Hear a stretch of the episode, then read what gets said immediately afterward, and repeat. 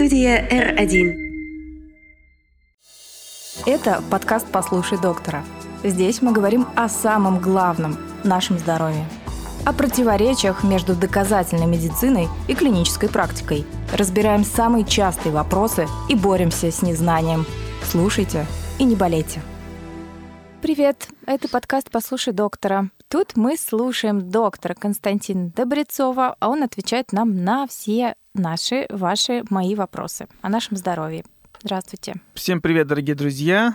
Татьяна, добрый день.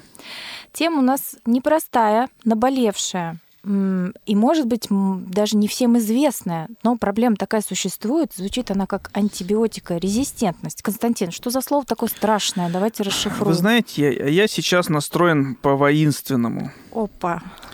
Потому что сейчас у нас идет война. Война между бактериями и людьми. И, к сожалению, эту войну мы сейчас проигрываем. Э, правда, бактерии нас побеждают. Э, что такое антибиотикорезистентность? Это и есть война. Это и есть война между чувствительностью к антибиотикам всем видам бактерий. Бактерий множество, их миллионы. Э, большинство из них, конечно, не вредят организму, мы их называем условно патогенные или сапрофитные – они влияют на наш иммунитет, они формируют нашу иммунную систему, но существует большое количество злобных, патогенных, плохих бактерий, которые вызывают у нас различные бактериальные заболевания. И вот именно антибиотикорезистентность – это то состояние, когда эти бактерии побеждают и нечувствительные к тем антибиотикам, которые мы сейчас используем. Правильно ли я понимаю, что микробы, не вирусы, да, здесь надо подчеркнуть, что именно микробы, бактерии, они просто-напросто развиваются в обход наших лекарств? Э, ну, давайте так, э, скажем так, что резистентность бывает в том числе и у вирусов, и у грибов, и у любых э, веществ. Если мы говорим про антибиотикорезистентность, то мы понимаем о том, что мы говорим про антибиотики. Антибиотики это лекарство против бактерий. Поэтому если мы вот именно эту тему затрагиваем, то мы понимаем о том, что да, действительно, у нас возникает Отчасти это генетически запрограммированные механизмы у бактерий, ну, как у всех э, живых существ, меняться с учетом э, различных э, жизнедеятельных процессов. Но чрезмерное использование антибиотиков, да и в целом наша жизнедеятельность антиби... антибактериальная, она, безусловно, ускоряет эти процессы. У меня такой вопрос немножко, может быть, э, нетипичный, скажем так, не лежащий на поверхности. Вот есть такое понятие, как больничное, внебольничное да, заражение, пневмонии, например. Я знаю, что та бактерия, которой э, мы заразились, например, там в стационаре, да, она более устойчива к лекарствам, потому что там ее активно лечат по-всякому. И она как бы мутирует, и вот она такая мутирующая, не поддается лечению, и поэтому особенно страшна. Я правильно сказала? Безусловно. Это вообще бич э, на сегодняшнего времени. Э, считается, вот такая есть э, шутка даже, что э, нужно провести роту солдат в кирзовых сапогах по реанимационным по операционным, для того, чтобы они э, на своих сапогах принесли обычную нормальную микрофлору, и она перемешалась с внутрибольничной, и э, тогда она стала чувствительна к антибиотикам.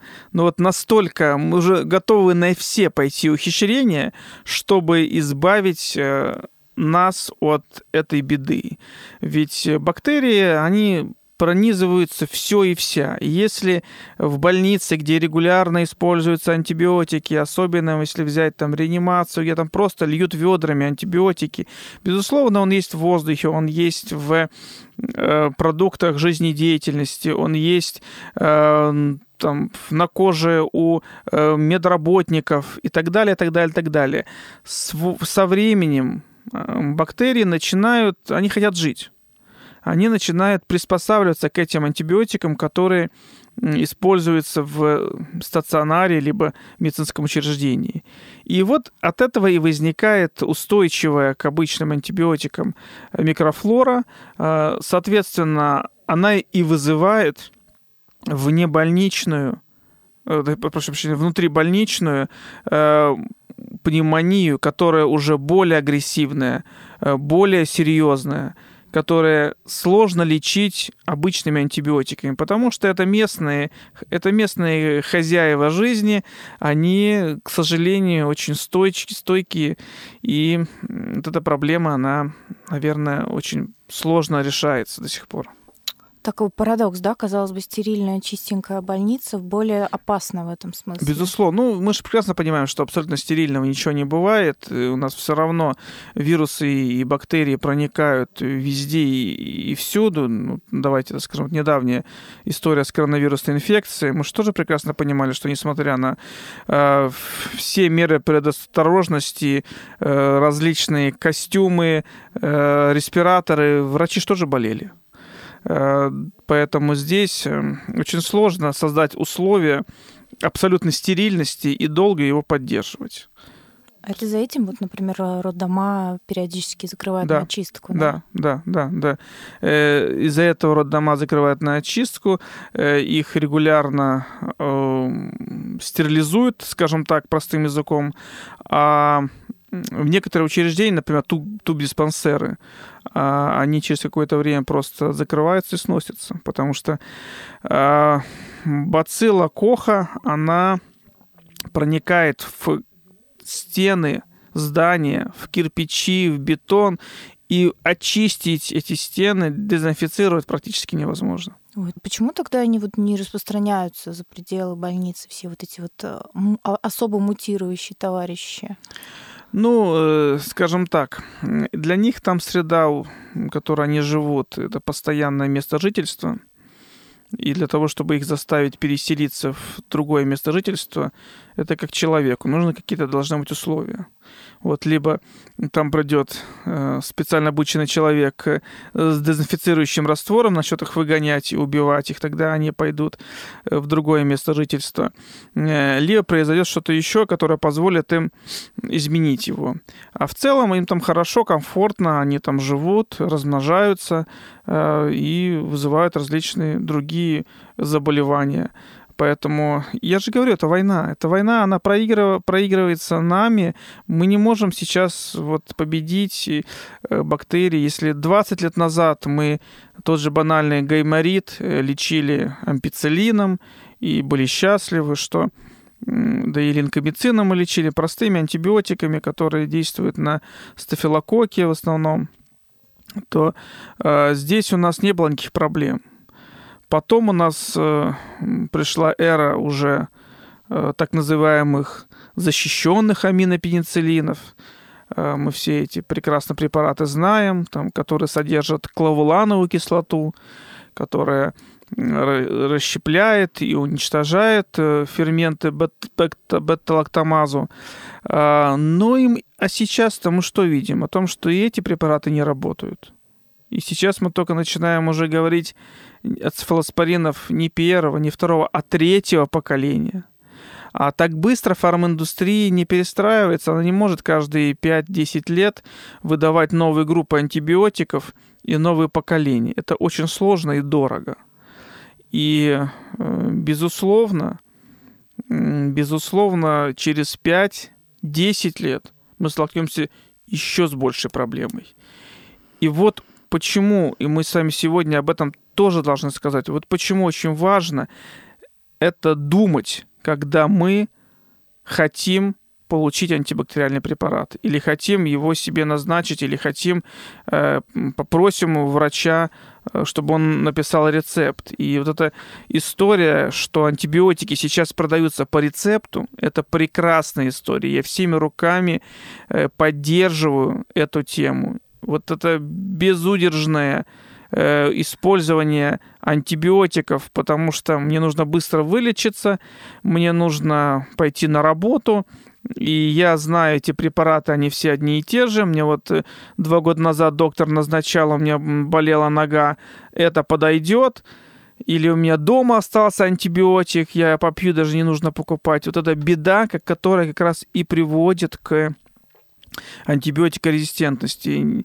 Э, вот это э, нерегулярное и неконтролируемое применение, широкое применение антибиотиков – главный бич, бич номер один в этой проблеме. В регионах, где на законодательном уровне запрещено свободно продавать антибиотики, действительно э, ниже вот эта вот резистентность. Это, это правда? Это правда. Это правда. И будем честны, что у нас всегда антибиотики относились к рецептурным препаратам. И всегда ну, по закону должно быть это именно так. Однако долгие годы он просто не работал, этот закон. То есть можно миллион законов издать, как они будут работать. И вот благодаря нашей системе здравоохранения, низкий поклон нашим организаторам, которые наконец-то взялись за эту тему э, и стали вводить определенные штрафные санкции аптекам, ведь все они частные. На них управы особо нет. Э, но, тем не менее, нашли какие-то рычаги влияния, и на сегодняшний день вы не купите антибиотик без рецепта. И это очень правильно. Да, я как раз хотела рассказать историю о том, что вот я вот знаю одну маму, и она говорит, и к врачам даже не пойду. Я вот посмотрела горло, я все знаю, мне все понятно, такое было много раз. Зачем ждать? Они сейчас начнут затягивать болезнь, говорить, подождите, потерпите температуру, а мне оно зачем? Там мне работать надо. Я сейчас ей быстренько вот эти вот антибиотики дам, за два дня все пройдет. И она как бы вносит свою лепту вот в этот мировой коллапс таким поведением. То есть вопрос в том... А... Мама, безусловно, да. не может вносить никакую лепту, потому что мама всегда права. А вот э, несознательные люди, которые э, применяют антибиотики налево и направо, да. То есть просто каждый раз это влияет это каждый раз влияет. Э, необоснованное использование антибиотиков – это проблема. Ну, во-первых, э, это использование антибиотиков при вирусной инфекции. Мне кажется, уже все про это знают. Мне кажется, не стоит про это говорить. Но я еще раз скажу, что, дорогие друзья, ОРВИ, острый насморк – это вирусная инфекция. Грипп – это вирус. Коронавирус – это вирус. Антибиотики на вирусы не действуют. Антибиотики действуют только на бактерии.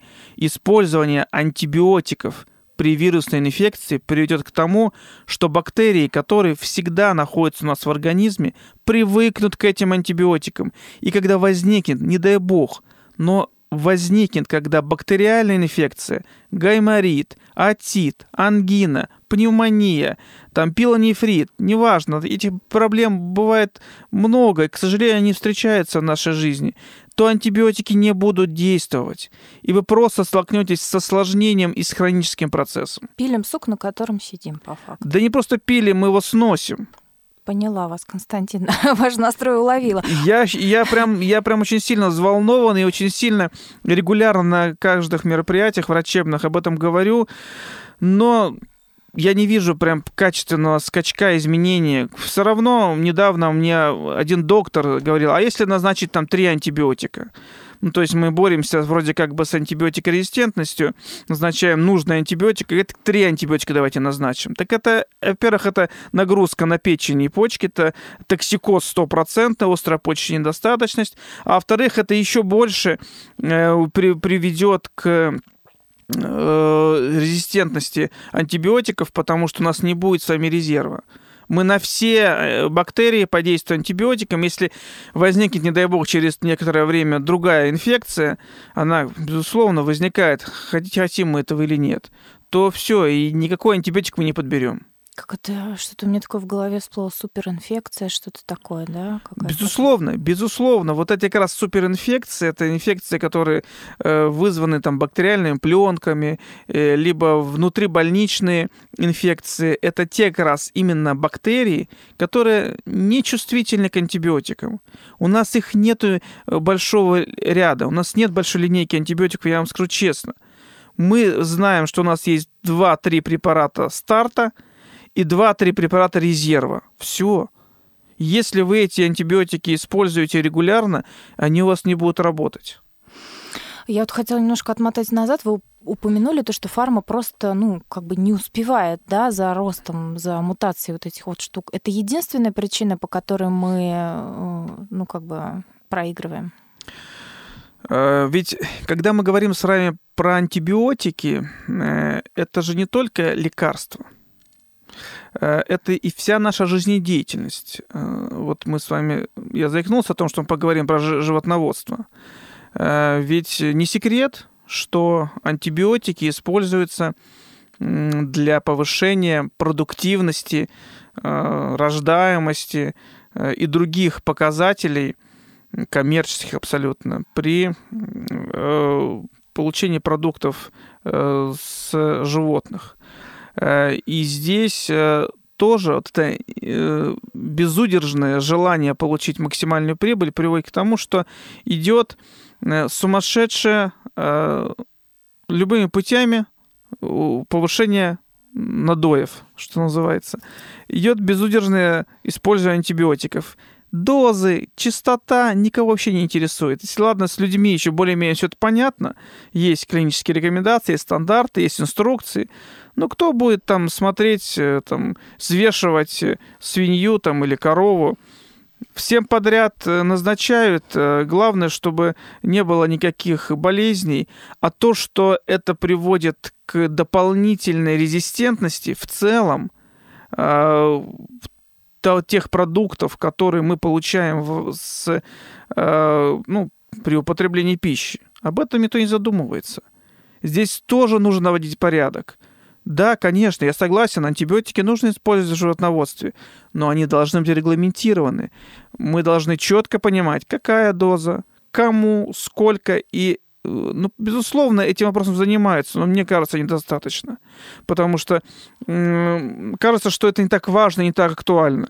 Наверное, э- животноводы не задумываются от, о резистентности бактерий в больнице. Э, у них своя забота. Но это большая проблема. Это очень большая проблема. Э, и с ней тоже нужно бороться. Сколько нам еще осталось жить в мире, где антибиотики работают? Я надеюсь, что мы будем жить в мире всегда, где антибиотики работают, э, но, к сожалению, пока мы не успеваем немножко за активностью бактерий, но на сегодняшний день пока пока все э, работает. Что будет дальше сказать сложно. 5-10 лет у нас в запасе есть. 5-10 лет точно в запасе есть. А дальше глубоко уважаемые ученые, глубоко уважаемые фармпроизводители, конечно, я вас понимаю, э, производить препараты от гипертонической болезни более интересно и более э, рентабельно, э, но надо задумываться и об антибиотиках, надо найти другие формы, надо найти другие, может быть, источники введения в организм для того, чтобы побороть эти защитные защитные механизмы у бактерий и, может быть, э, придумать новую молекулу, э, придумать э, новый способ доставки для того, чтобы победить эту резистентность. Что мы можем сделать со своей стороны, чтобы остановить э, вот этот вот э, зомби-апокалипсис? Каковы правила безопасного обращения с антибиотиками? Первое. Это ни в коем случае самостоятельно не э, применять антибиотики. Никогда. Даже если вы четко понимаете, что у вас есть ангина, и если у вас дома остались недоеденные антибиотики, у нас у каждого есть недоеденные антибиотики разной группы, разные дозы и разного срока давности, поэтому табу не применять самостоятельно антибиотики. Первое. Второе.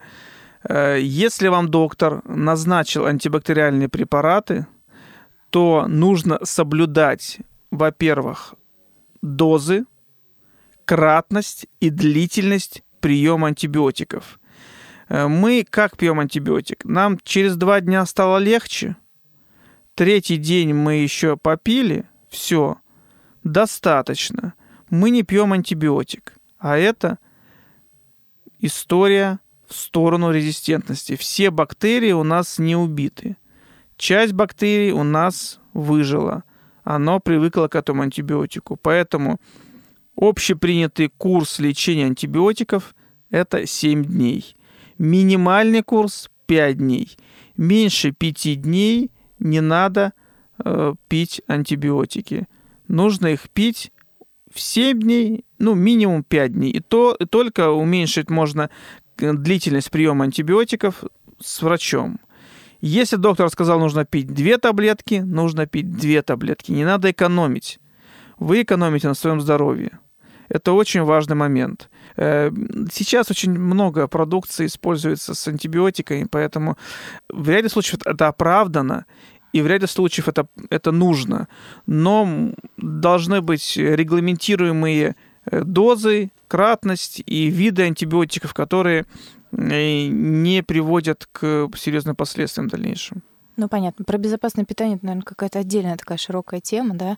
Да. Ну, в целом... Но самое главное, это не пить антибиотики самостоятельно и слушать назначение врача. Угу. А назначать их э, лучше по анализам или, в принципе, осмотра достаточно? Все зависит от патологии. Есть у нас патологии, которые мы понимаем о том, что они несут бактериальную историю, э, и знаем, какие бактерии уже их выделяют, вызывают Поэтому э, здесь все зависит от э, ситуации.